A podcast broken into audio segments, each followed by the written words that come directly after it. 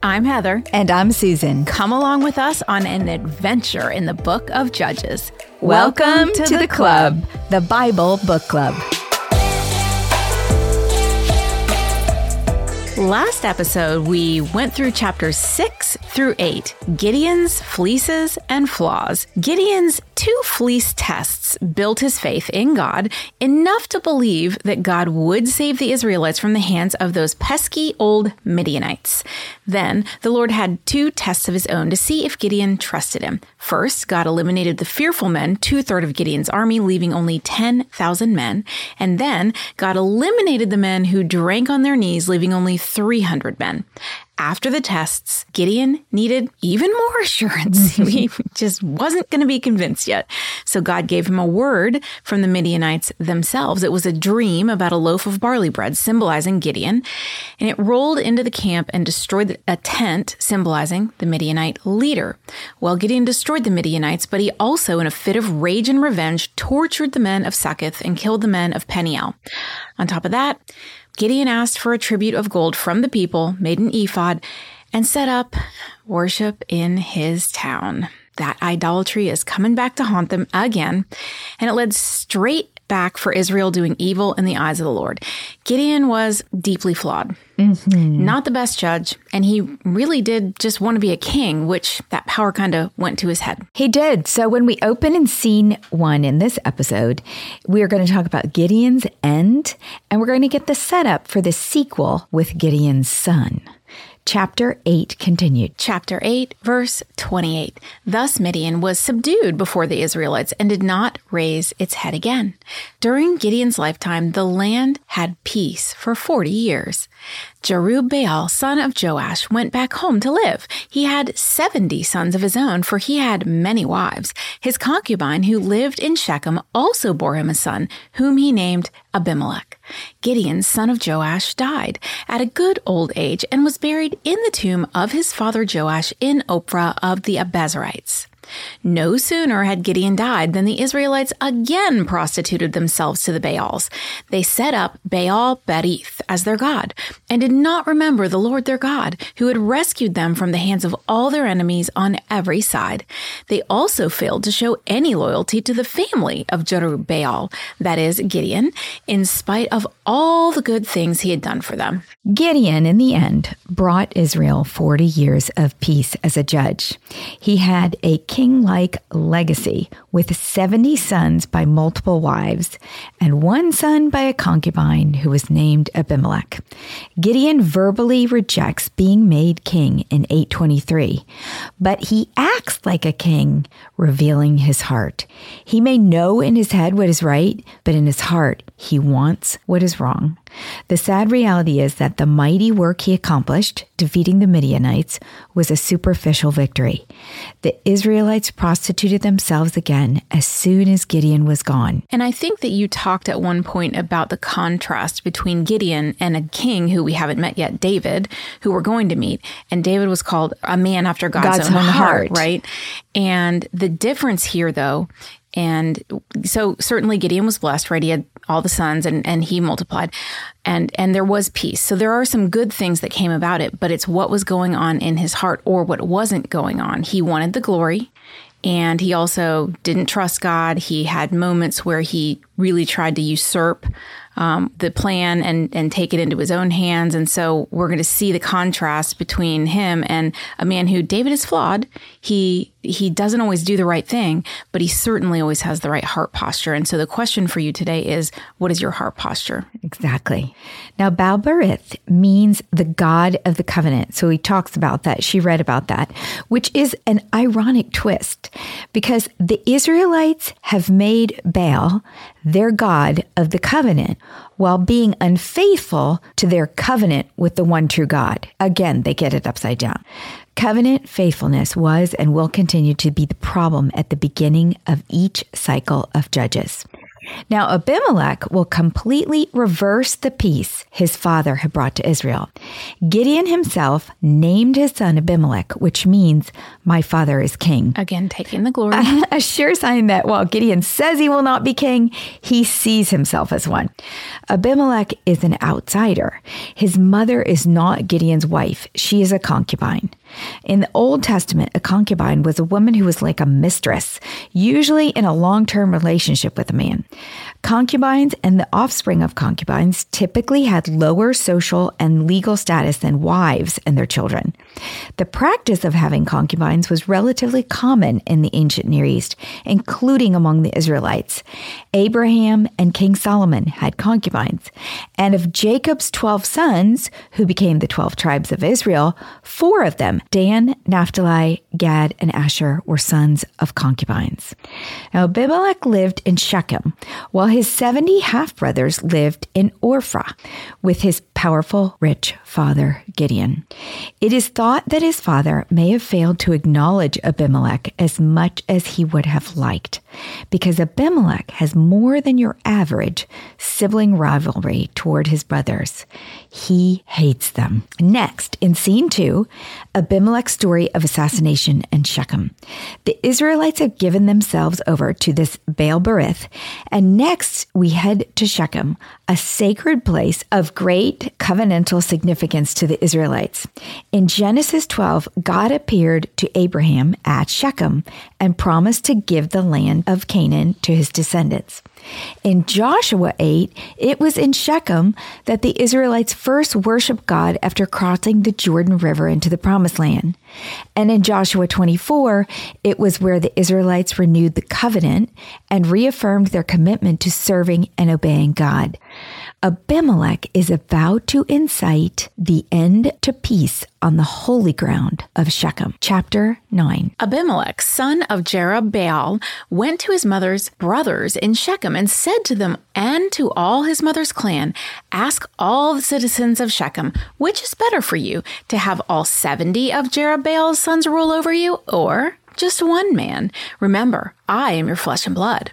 When the brothers repeated all this to the citizens of Shechem, they were inclined to follow Abimelech, for they said, He is related to us. They gave him 70 shekels of silver from the temple of Baal Berith, and Abimelech used it to hire reckless scoundrels who became his followers. He went to his father's home in Ophrah, and on one stone murdered his 70 brothers, the sons of Jerubbaal. But Jotham, the youngest son of Jerubbaal, escaped by hiding.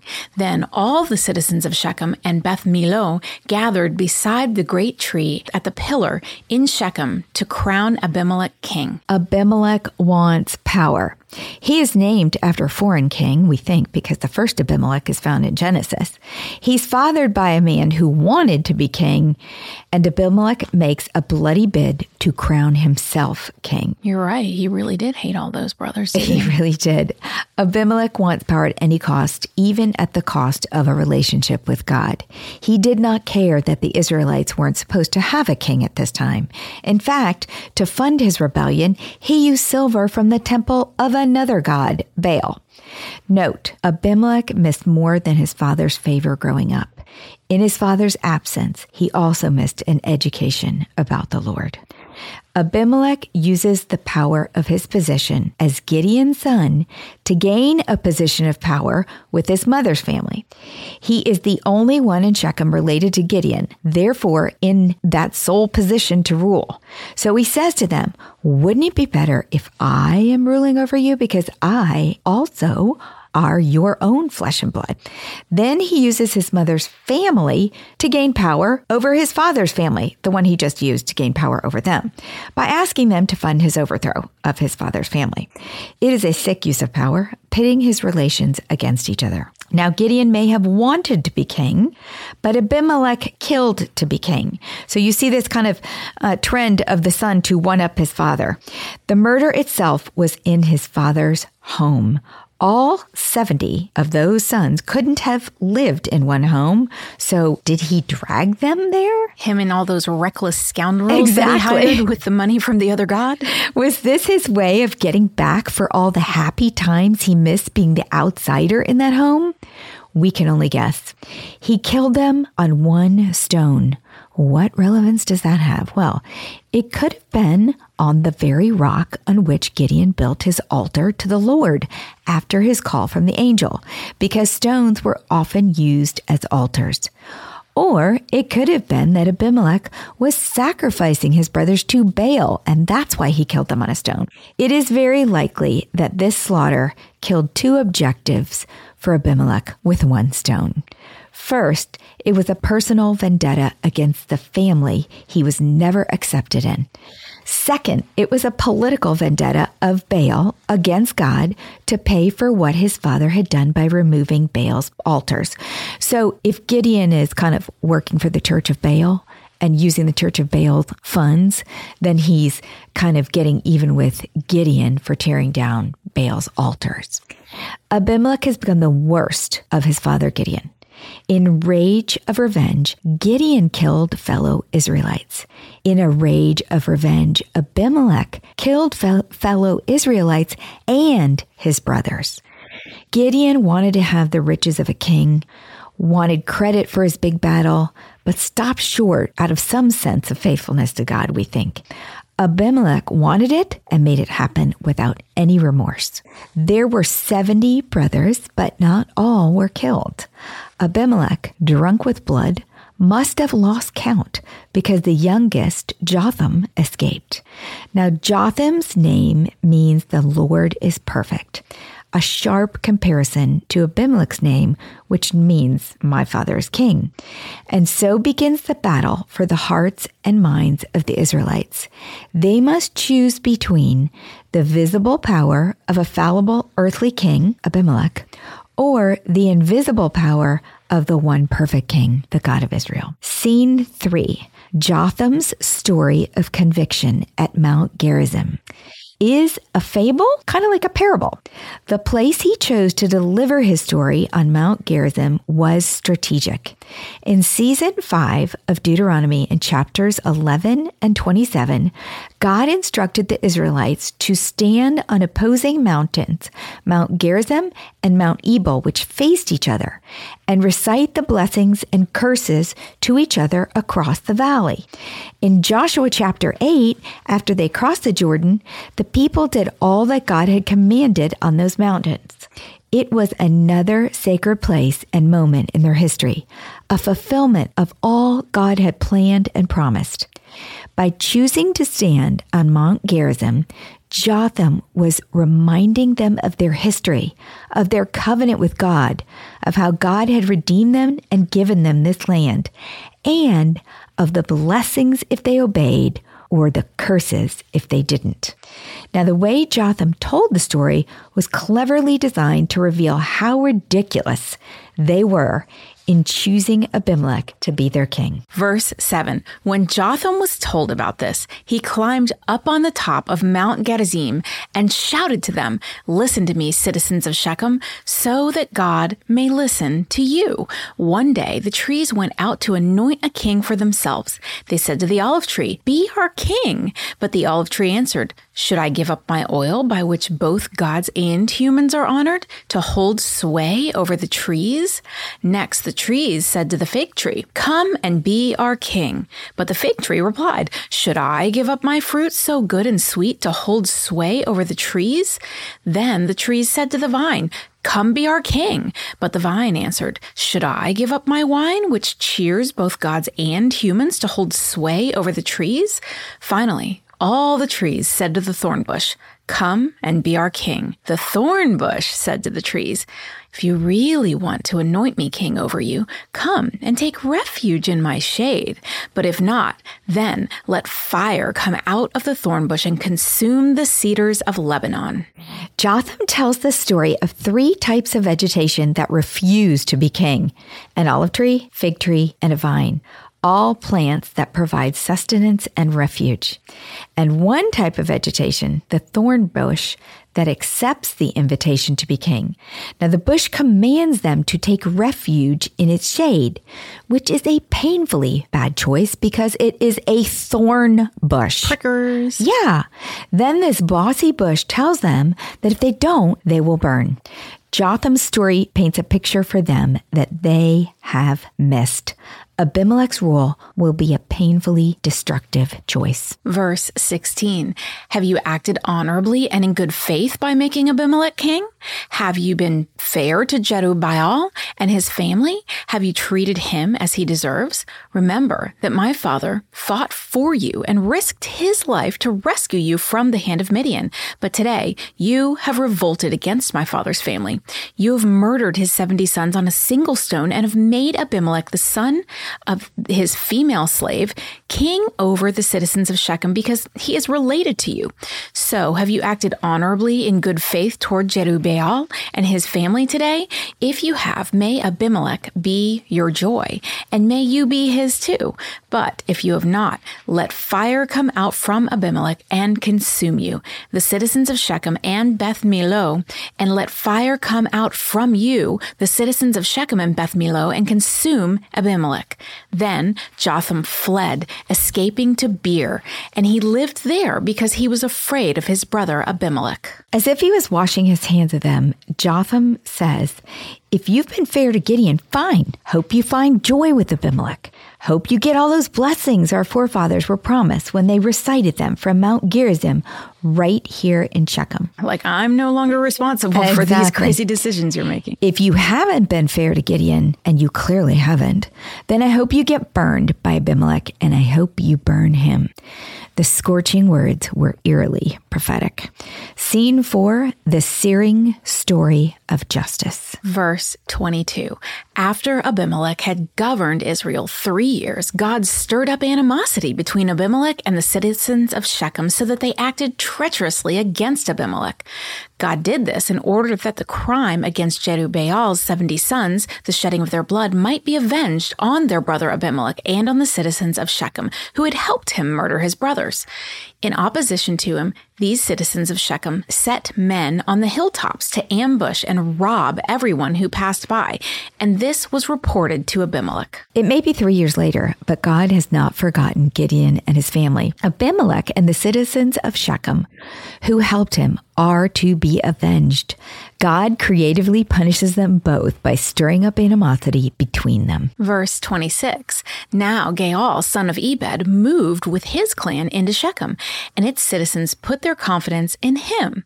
After they had gone out into the fields and gathered the grapes and trodden them, they held a festival in the temple of their God. While they were eating and drinking, they cursed Abimelech. Then Gaal, son of Ebed, said, who is Abimelech and why should we Shechemites be subject to him? Isn't he Jerubbaal's son and isn't Zebul his deputy? Serve the family of Hamor, Shechem's father. Why should we serve Abimelech? If only this people were under my command, then I would get rid of him. I would say to Abimelech, call out your whole army. So the Shechemites were not happy with Abimelech and they get a little rebellious and start ambushing people who go in and out of the city just to tick Abimelech off. From nowhere, a new dog named Gaal arrives in town and apparently he has clout because he came with his own pack.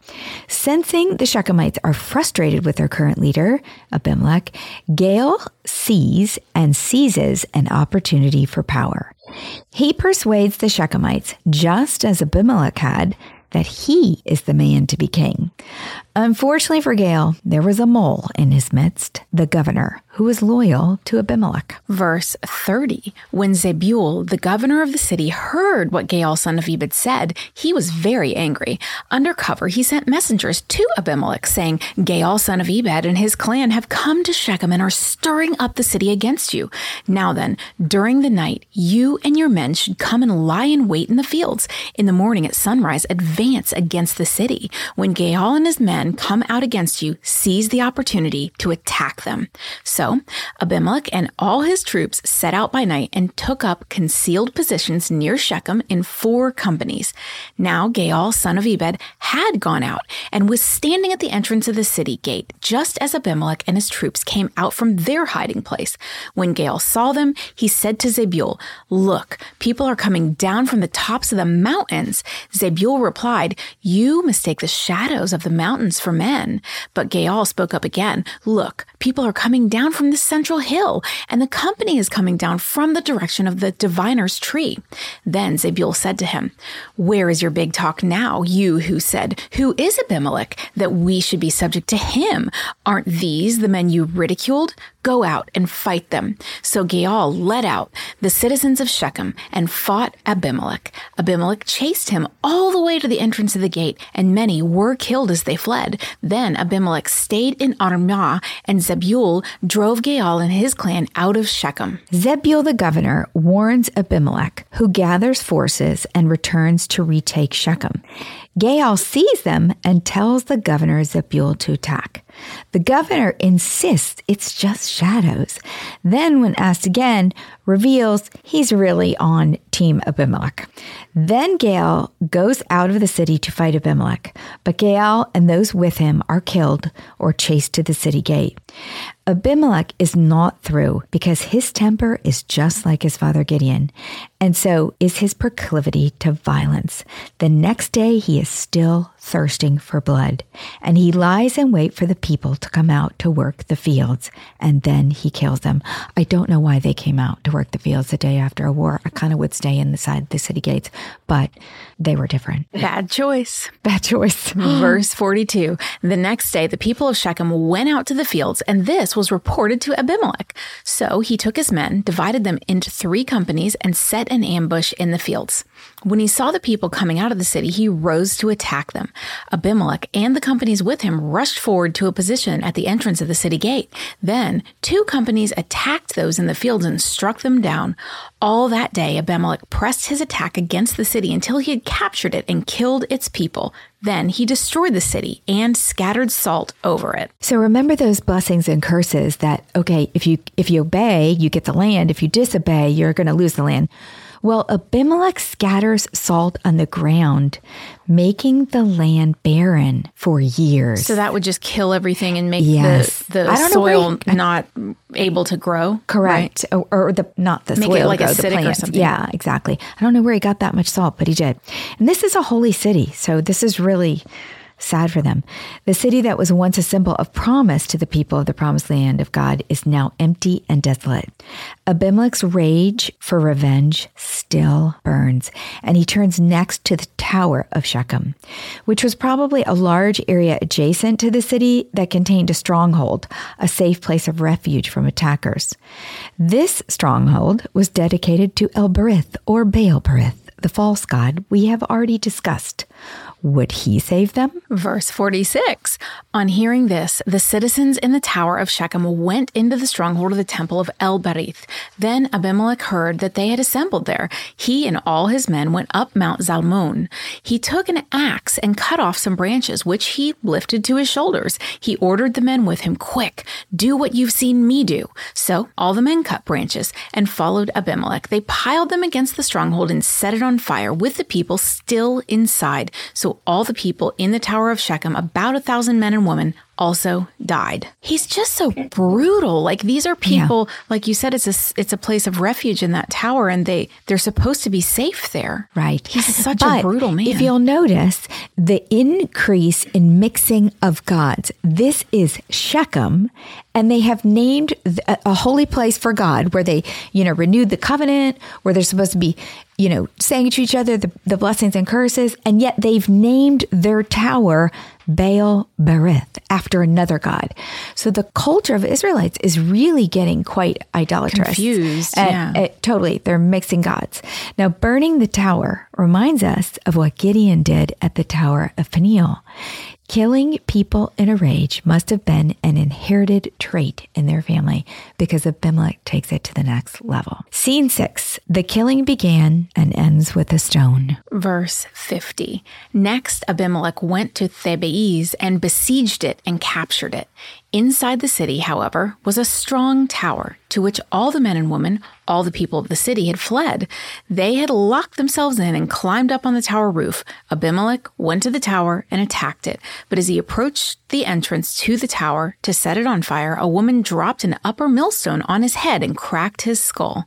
Hurriedly, he called to his armor bearer, Draw your sword and kill me so that they can't say a woman killed him. So his servant ran him through, and he died. When the Israelites saw that Abimelech was dead, they went home. Thus, God repaid the wickedness that Abimelech had done to his father by murdering his 70 brothers. God also made the people of Shechem pay for their wickedness. The curse of Jotham, son of Jerubbaal, came on them. We don't really know why Abimelech attacked Thebez. Maybe they had aligned themselves with the people of Shechem. Maybe since there was nothing left in Shechem to be king over, he was looking for new subjects to rule. I don't know. But what we do know is that he was stopped by a stone a very smart woman who probably knew they would be burned alive if she didn't do something, took action.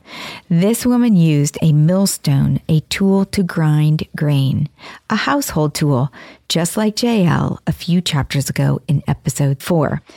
Unlike Sisera in that episode, who was killed by Jael, Abimelech has enough time to save himself the humiliation of being killed by a woman and begs his servant to kill him instead. Just However, one more she example. gets the credit. She gets the credit. I don't care. Yeah, but one more example of how his heart is in the wrong place. Exactly. The death of Abimelech by a stone brings us full circle to where Abimelech began when he slayed his brothers on a stone.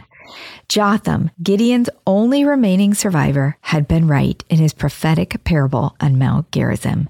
This is what he said. Verse 14 The trees said to the thorn bush, Come and be our king. The thorn bush said to the trees, If you really want to anoint me king over you, come and take refuge in my shade. But if not, then let fire come out of the thorn bush and consume the cedars of Lebanon. The people of Shechem took refuge under Abimelech, and in the end, all were burned. All right, that's the end of the story of Gideon and Abimelech.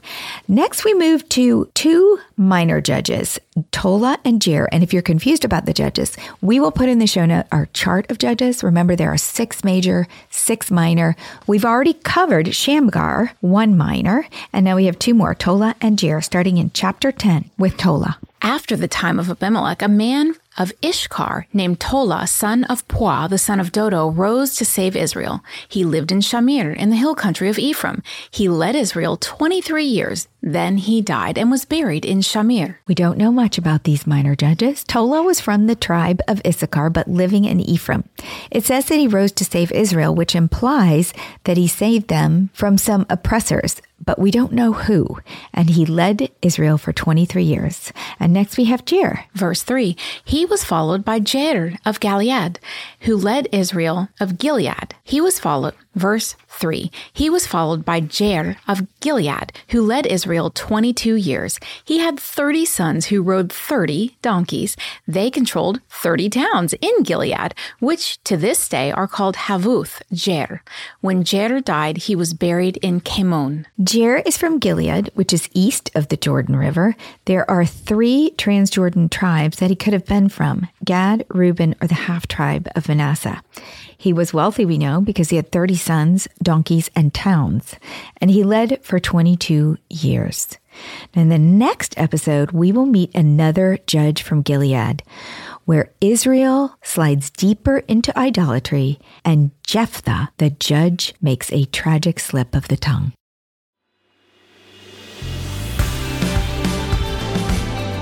What's a club without friends? If you're enjoying the Bible Book Club, why don't you share it? And then you can say, Welcome to the club.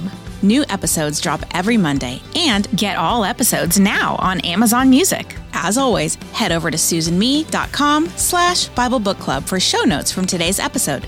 Bible Book Club is hosted by Susan Merrill and Heather Rubio, edited by Buck Buchanan, produced by Haley Mawat.